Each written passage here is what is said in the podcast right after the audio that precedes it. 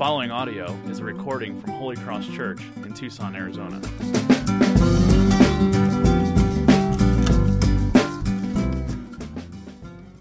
Uh, we're continuing in the book of Philippians, uh, which we've been calling the book of encouragement. And we've spent a handful of weeks in the first half of chapter 1 in Philippians, uh, which encouraged us in our relationship with others. So it encouraged us in our friendships. And now we turn our attention to the second half of chapter 1. Going to spend the next few weeks finishing chapter 1, where we find encouragement in the midst of life's struggles. And so, remember, we mentioned that there are six kind of mini themes within this big theme of encouragement in the book of Philippians. And the first theme was uh, encouragement for friendships, and now we go into encouragement in the midst of life struggles. And so we're going to read uh, starting in verse 12 to 18 in chapter 1. Let's follow along here. Philippians 1, starting in verse 12. I want you to know, brothers, that what has happened to me has really served to advance the gospel, so that it has become known throughout the whole imperial guard and to all the rest that my imprisonment is for Christ. And most of the brothers, having become confident in the Lord by my imprisonment, are much more bold to speak the word without fear. Some indeed preach Christ from envy and rivalry, but others from goodwill. The latter do it out of love, knowing that I am put here for the defense of the gospel. The former proclaim Christ out of rivalry, not sincerely, but thinking to afflict me in my imprisonment. What then? Only that in every way, whether in pretense or in truth, Christ is proclaimed, and in that I rejoice. What we're going to uh, come to during the next few weeks is seeing this unpleasant, painful, even life threatening circumstances did not rob Paul of his joy, of his encouragement. It'd be difficult to miss the focus of this passage uh, today and the rest of chapter 1. The focus is that a right perspective of Christ and the gospel transforms our real life situations. It transforms our struggles. It transforms how we view and engage in the world around us. So, Paul invites us into this perspective. He says, I want you to know. And he, he says this, he's saying, Follow me along in this because I'm about to say some things that are going to be really tough. They're going to be counterintuitive. They're going to be very difficult, but follow me. Follow what I'm saying. Follow this reasoning. Pay close attention. In a moment, I'm going to tell you that all the suffering that I've experienced and am currently experiencing has brought me joy, has brought about joy in my life. As crazy as this sounds, this is what he wants us to, to hear. So it's possible, and I'm writing to you as he's saying, that you can also have joy in the midst of your struggles. And so this passage is to encourage us in our struggles, in our suffering, in our difficulty in life. And I want to, uh, right at the onset, I, I, want to, I want to make a clear distinction that being joyful in our suffering is not the same as being joyful of suffering. So it's not, uh, what, what is, we are not meant to be happy as Christians when bad things happen. Uh, we're not meant to merely put on rose colored glasses when things are troubling and say, you know, if I trust in Jesus and if I follow Christ and, and if I believe in Him, then I need to not be bothered by this. I need to just have joy. I need to, I need to be okay. But there is pain. Uh, maybe you've had these questions cross your mind. Can I trust Jesus? Can I be mature as a follower of Him? Can I be faithful and still feel sorrow and sadness and pain in life? And I want you to know that the Bible gives an incredible amount of evidence to say yes. And not only does it give us permission to feel sadness and sorrow and grief in the, in the midst of struggle, but if anything, it, it almost guarantees it. It almost tells us that we should expect it, that we should expect trouble in life and sorrow in life. And that is why we need encouragement. That's why all of us need encouragement. And Paul brings that encouragement to his friends encouragement for the struggles in life. There's encouragement and joy in the midst of struggle, but we need the right perspective. And his encouragement resides in, in his ability to have a perspective, a right kind of perspective in his struggle. He says, My imprisonment is for Christ. My life and everything in it, including my struggles, are all for Christ. We are shown this all for Christ perspective. All of life, all for Christ. A biblical understanding of being a disciple of Jesus is what Paul is demonstrating here. That my life, this is what a disciple says, my life and everything in it belongs to God, it is for Him. And so everything in my life finds meaning only when it finds meaning in Christ. The meaning of wealth and possessions and all that I have finds meaning when it's found in Christ. The meaning of, of sex and relationships have meaning when they're found in Christ. The meaning of power and influence, and even the meaning of my struggles and my difficulty in life find meaning when they are found in Christ, because it is all for Christ. Paul's life and everything in it finds meaning when it's found in him. So, this is this all for Christ perspective. And it's expressed in these verses here, and that's what I want to walk through with you. What does it look like to have this all for Jesus perspective? Let's look further into what this perspective looks like. The first one is that the gospel is truly good news. Imprisonment for Paul, suffering for Paul, has turned out to, to do the very thing that he desired most to further the saturation of the gospel, the good news of Christ in his life and in the world around him. Evangelism, you've heard that word? Evangelism means telling the good news. An evangelist is a, a good news teller. It's easy to think of evangelism as something else, maybe just the transfer, the, trans, the transfer of information and knowledge about, uh, about a man who once lived, about Jesus who lived, died, and rose again. But Paul is passionately pers- pursuing and passionate about the good news for a fallen and broken world. He's passionate about the only answer for the real struggles in life the gospel and Jesus Christ. The gospel is good news because it says that even when we give everything and might lose everything in life, we still have everything when we have Christ.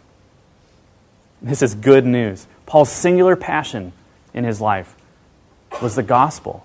He tells us that in Romans chapter 1 verse 16 he says, "I'm not ashamed of the gospel, for it is the power of God for salvation to everyone who believes." I'm not ashamed of it. I'm not ashamed of what it communicates what it tells. Why would Paul be ashamed of the gospel? Well, for one, it, it says something very unpopular. It says that, well, the world tells us that in a thousand different ways that the bigger we become, the freer we will, be, we will be. The richer, the more beautiful, the more powerful, the more security and liberty we will experience when we have more of those things. But the gospel says something different. The gospel says the smaller we become, the freer we will be. I'm reminded of this mythical story uh, because I played a character in this mythical play in the sixth grade, and it scarred me, and I have never been the same. It's the mythical story of, of Narcissus. Uh, maybe you know him. And uh, he was this mythical character that uh, he hunted in the woods, and, and there was this, this beautiful woman who, uh, who pursued him. Her name was Echo. And he, she, she loved him so much and followed him around like a puppy. And, like a lost puppy, and, and he wouldn't have anything about it because he did not love her, he did not desire her, he didn't see anything in her that caused him to love her and didn't want his, her love in return. And one day, while hunting in the woods, he comes across this, this water, this brook. And he puts his weapons down and he bends down to get a drink of water, and he sees his reflection in the water, and instantly he falls in love. He doesn't realize that it's his own reflection, but he is so uh, captivated by this person that he has found. And he, he, he tells stories and, and, and, and he laughs, and the person uh, laughs back, and he is like, wow, we're just hitting it off, and we, we have so much in common. And he becomes consumed with this relationship with this person in, in the water, and he doesn't realize it's, it's himself. He, he doesn't know it's him, and he stays there carrying on this conversation forever and to the point where he dies of starvation right there by the brook. And there's something in us, there's somewhere along the line that we all become narcissists. We look at ourselves and we say, This is where my answer is. That is the answer. This is the answer to my longing, to my emptiness, to my loneliness, to all of my burdens. I have finally found it we look at ourselves, not realizing that's what we're doing, and we say, This is where I will find happiness. In becoming that person that, I've, that I want to become, becoming the person God wants me to become, becoming the person that other people want me to become, that is going to be my answer. We turn inward, and when we see good things, it goes to our head and we become proud. And when we go inward and we see bad things and ugly things, it goes to our heart and we feel shame. And there's this constant battle between pride and shame and trying to be that perfect person. But what the gospel says is we were never meant to carry that burden. We were never meant to turn inward for life and for joy and encouragement and satisfaction. The gospel is such good news. And Paul is not ashamed of it because it's the power of salvation for all who believe. We are trapped in having this conversation with ourselves when we look inward for real life joy. The gospel is freeing because the answer is not in us, it is outside of us. And it is a gift to us. The gospel is for those who have realized that, that they need a Savior, that the answer is outside. So, our encouragement in the midst of our struggles comes from a perspective that realizing that the gospel, the good news of Christ and his work on our behalf, is truly good news. And so we return to it often for comfort. We return to it for encouragement. We return to it continually for power. Everything that God does is meant to move us in one direction, and that direction is closer to Him. Everything he does is meant to move us closer to him. And Paul sees his imprisonment and his struggles as doing exactly that. And he says, I rejoice in that because this is good news. And this good news is being, is being amplified, it's being magnified, it's going throughout my life and in the life of others. All for Jesus. And I want more of this good news. And if this is giving me an opportunity to go back to Him for comfort and not seeing my comfort in my circumstances, but being forced to go to Him and to wrestle with that discomfort, then that's exactly what I want. The next thing that Paul says that he shows us as an implication of this all for Jesus perspective is this that the gospel is always advancing, even in unlikely and unexpected situations. It advances, it propels forward, and it brings life wherever it reaches. One of the disadvantages of being a pastor in the 21st century is I was never able to talk about Jurassic Park because it happened so long ago. Uh, but now they're making a new movie of Jurassic Park, and so I'm going to talk about Jurassic Park. For many of you who have no idea what Jurassic Park is, the movie about dinosaurs on an island uh, for all the youngsters out there. Uh, next, next week I'll do an analogy about Seinfeld and explain to you what that is. Um, now, one of the, now here it is. Jurassic Park, in order to control life, right, they're, they're, they're genetically uh, um, making dinosaurs on this island. Uh, they only breed in a controlled environment, and so they only breed females. And so they release the females out into the island so that they don't breed and they don't get, you know, you know what happens. They don't breed and, and, and make more dinosaurs. So the scientists wanted to control it, uh, to control this breeding, and so they only bred females. But then there's this one scientist, this kind of crazy, kooky scientist, and he says, Well, all I'm saying is that life finds a way. And sure enough, they breed and they lay eggs, and the eggs hatch in the wild. And they skip over that crucial point in the plot of, like, well, how? Uh, but that's not the point. The point is, is that life finds a way. Life finds a way. And what we see, the encouragement that we have here, is that the gospel finds a way, that life finds a way. The gospel finds a way in the most unlikely and unexpected circumstances. And this is the promise of God to us that He's encouraging us and saying, This does not thwart my plans. This does not throw off my, the plot for my glory and your joy. This does not change things. It will find a way, and it advances and Paul sees this. He says, It is always advancing, and I'm glad for it because I see it advancing. And there are three unexpected ways where he sees this the gospel finding a way and advancing even in unlikely circumstances. One, the Roman guards are being converted. The Christians who at a time are being very thinned out because of all the persecution of Christians, he's seeing the Christians are being emboldened. They are being encouraged it, by his imprisonment, and they're being motivated to spread the gospel more. And thirdly, God is using wicked people. He is using wicked Christians and Christians doing the, the right thing for the wrong reasons. He's even using evil as a means of his plans to come about. Three very unlikely situations. Let's look at the Roman guards. And I want to use this analogy, kind of put it in our, our, our frame of mind. Consider this metaphor that he goes to the Roman guards and, and he's now converting them. Okay, so consider this metaphor. Paul has this deep conviction to minister to the Secret Service and members of Congress and the President of the United States, okay? He doesn't know how he's going to get there. How am I going to get to D.C.? How am I going to find myself in an, in an, environment where I will have a captive audience to spread the gospel to these people who, who desperately need it? They're heavily guarded, guarded. They're very powerful. It's a lost cause. I'll never get in there. I can never have their ear. He gets arrested and locked up at Capitol Hill. And he, as he awaits trial, every member of Secret Service has his hand, is handcuffed to Paul for, and four hour shifts, 24 hours a day. They take turns for two years.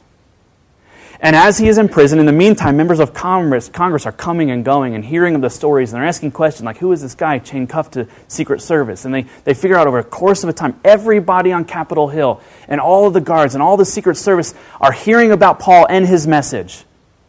And over time, they hear this story and they see he's not a wicked man. He's not here in prison for political reasons. He's not here for wicked reasons. This is an honest man suffering as a criminal and he has done nothing wrong. What is his message he is talking about? He's pursuing joy and he's loving his enemies and he's been imprisoned unjustly. And we are led to believe by this passage that many of them are converted. And Paul is so happy about this. He's saying, guys, we couldn't have planned this better. I've been wanting to get in there, to, and now they see me as their prisoner, but they are my captive audience. And they see the life of God working in me, and they are being changed. I never would have had an option. I never would have an opp- opportunity otherwise. The very people that I have come to bring the gospel to have arrested me and chained me to themselves, how could we not be amazed at how God is working? Do you see how this perspective changes his joy and his encouragement? If his perspective was different, like, you guys are hurting my opportunity. You're hurting what God has called me to do. You are in, you're inflicting pain, and this is unjust, and I'm going to pray that God comes and destroys you and gets the final word. But he is saying the gospel finds a way. He finds a way in unlikely situations. And he wants the Philippian church to know, and he's going to do the same for you. And he wants Holy Cross to know, and he's going to do the same for you. Be encouraged that the gospel always advances, it always finds a way. What you are going may cause great grief and sadness and sorrow, but God knows. And He desires to not just rescue you from it, but to, but to transform you in it. So that you can be encouraged that God is working in it, that nothing is uh, mundane, that nothing is out of place, that all things matter to God, even this. He knows the gospel is moving forward no matter what the circumstance. He didn't see a roadblock to, roadblock to God's plans, but an opportunity to embody the hope that is in him to a watching world that, that does not know God or does not care about God. He is giving a reason and a hope for that is within him. And this is power that is going out. Look at the Christians. So we look at the, the Roman guards. Now look at the Christians who are being encouraged. He would prefer, Paul would prefer freedom. I know it. I know he would prefer freedom to imprisonment. But he is so glad that his imprisonment is, is encouraging others and producing others in boldness of their faith. His words exactly, he rejoices. He rejoices. In this I rejoice that my imprisonment has caused you to be more bold, less afraid to go out and tell everybody about this good news. Look at the Christians who are, are kicking Paul down now. Now look at the ones that are wickedness. In some way, they are spreading the gospel out of a motivation that seeks to hurt Paul, that seeks to harm him, that seems, seeks uh, to like rub salt in a wound and just make it really sting really bad. They want to hurt him. And Paul is saying God is even using these struggles, the wickedness that is in them, a bad motivation in their heart to carry out his purposes.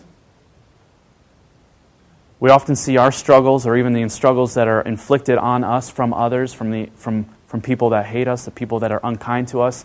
We see these as hindrances to God's work, and Paul sees his struggles as a tool for advancing God's work. So, in this point, the gospel advances in unlikely areas, in un- unexpected ways.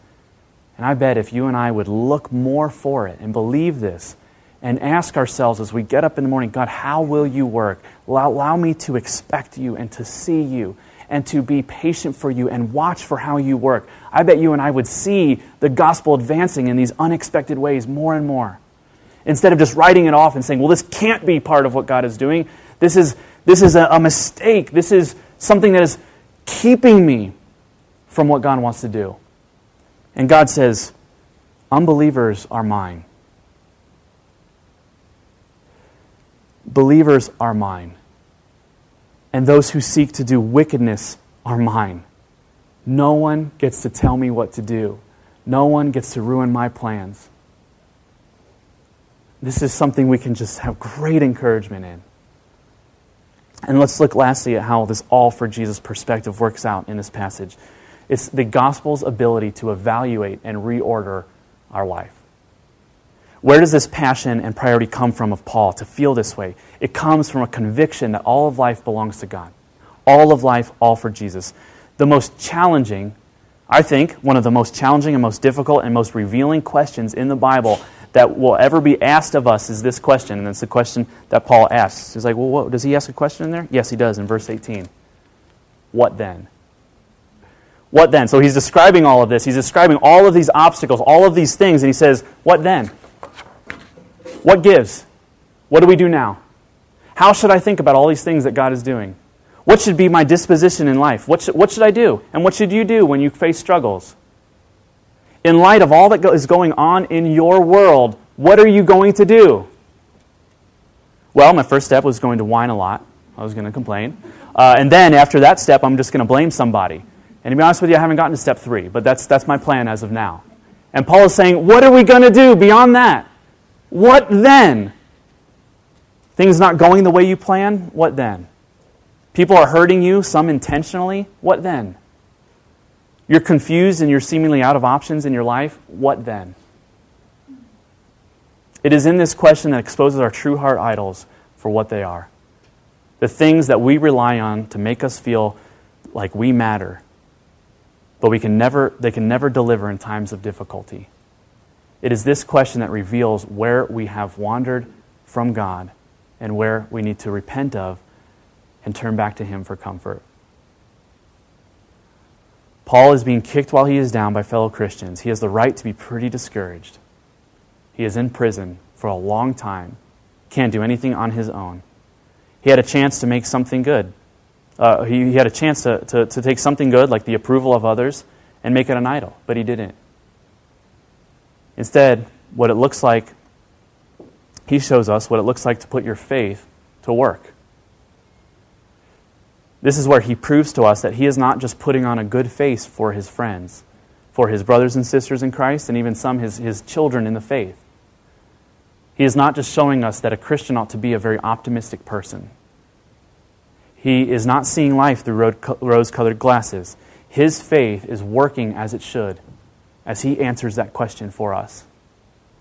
His theology is working as it should what he believes about the gospel is having an effect on how he feels and what he does and his perspective on life, even in the midst of his struggles. And he is saying, okay, faith, okay, gospel, it's time to work. It's time to come to life in this situation. This is where it needs to make sense.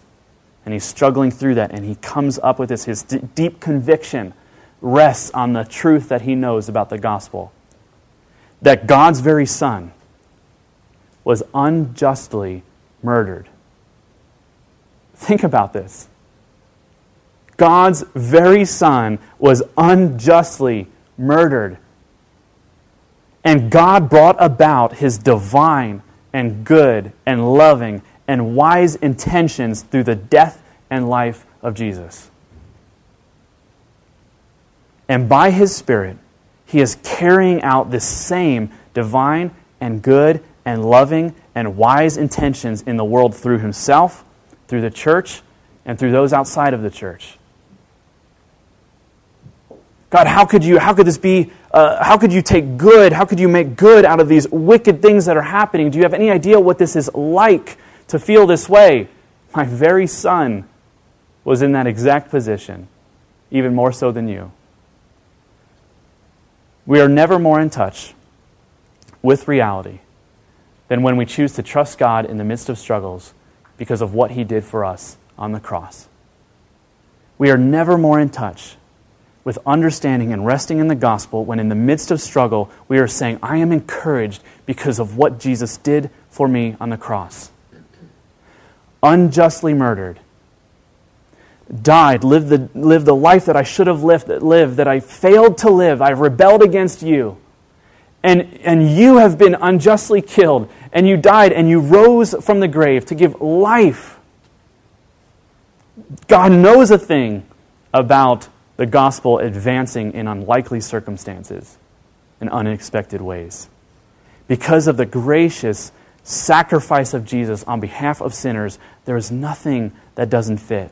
There is nothing that doesn't have a place. There's nothing mundane and useless. There's nothing that should ever take greater passion in our lives than Christ and the gospel. That's Paul's perspective. Nothing, even my imprisonment. And what we will come to see even next week, he'll say, even death itself, nothing can take the place of what God has done for me. So Paul brings us through as a good pastor does when he is struggling. He gives us a model to follow and an exhortation to follow his way of finding encouragement in his struggles. The gospel is good news. It is the power of God in the midst of our struggles. It is absolute good news because it is the gospel. In the gospel, we find the meaning of all things. It is the gospel that calls us back to find comfort in God. The gospel, or God advances his loving work through us, through unlikely, circumstances, even the unexpected ways He's doing in your life. It cannot be stopped. cannot be stopped that those, from those who hate God, manipulate God, use God, misunderstand God. It cannot even be uh, manipulated by those who love God.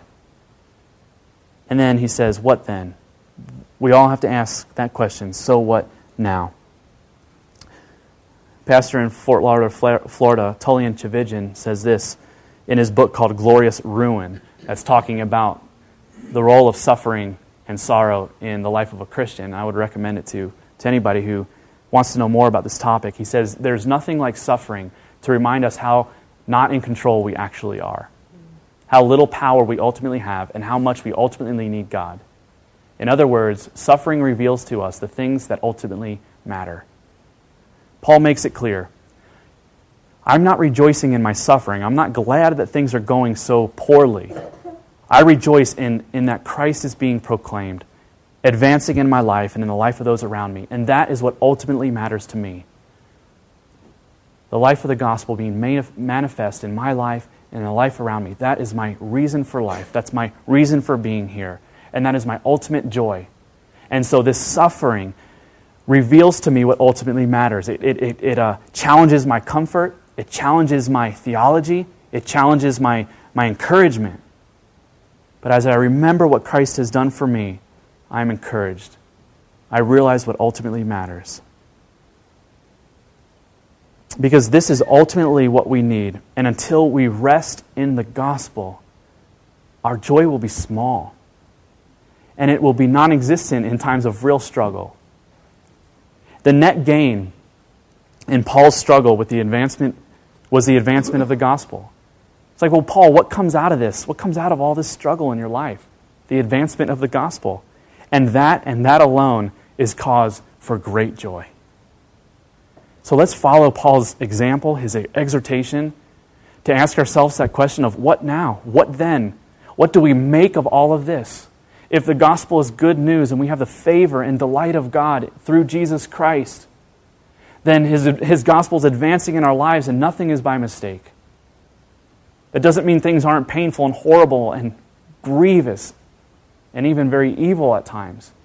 But it means that God, God is, is, is not forbidden or not unable to, to work through all of those situations to bring about his ultimate good and his ultimate plan. This is the promise that we have.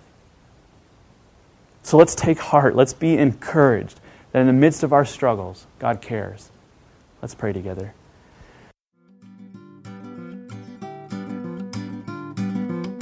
For more audio and information, please visit holycrosstucson.com.